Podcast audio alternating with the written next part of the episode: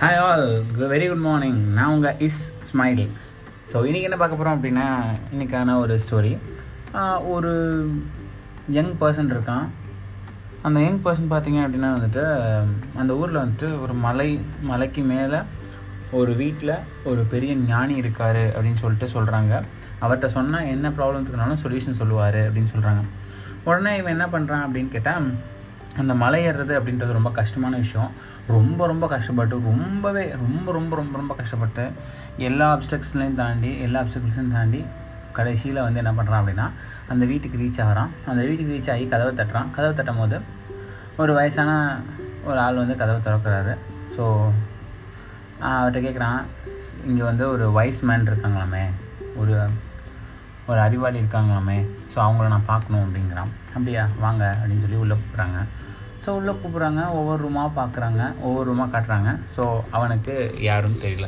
So திருப்பி பார்த்தேன் சுற்றி சுற்றி சுற்றி சுற்றி கடைசியில் வந்து வாசலுக்கே வந்துட்டான். என்னங்க? நீங்கள் வந்துட்டு எங்களுக்கு அந்த ஞானியை காட்டுறேன்னு சொன்னீங்க காட்டவே இல்லை.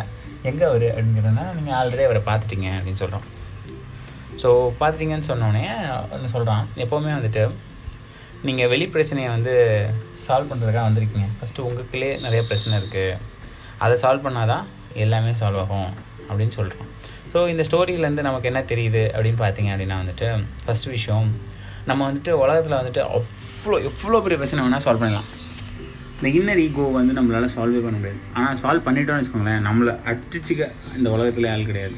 ஸோ ஏன்னா ஒருத்தன் வந்து வித்தின் ஜெயிச்சிட்டானதை வித் அவுட்லாம் எல்லாமே ஜெயிச்சிருவான். ஸோ அதே மாதிரி அந்த ஸ்டோரியில் என்ன சொல்கிறாங்க அப்படின்னு பார்த்தீங்க அப்படின்னா வந்துட்டு அவன் வந்து இவ்வளோ மலையை தாண்டி வந்துட்டான்.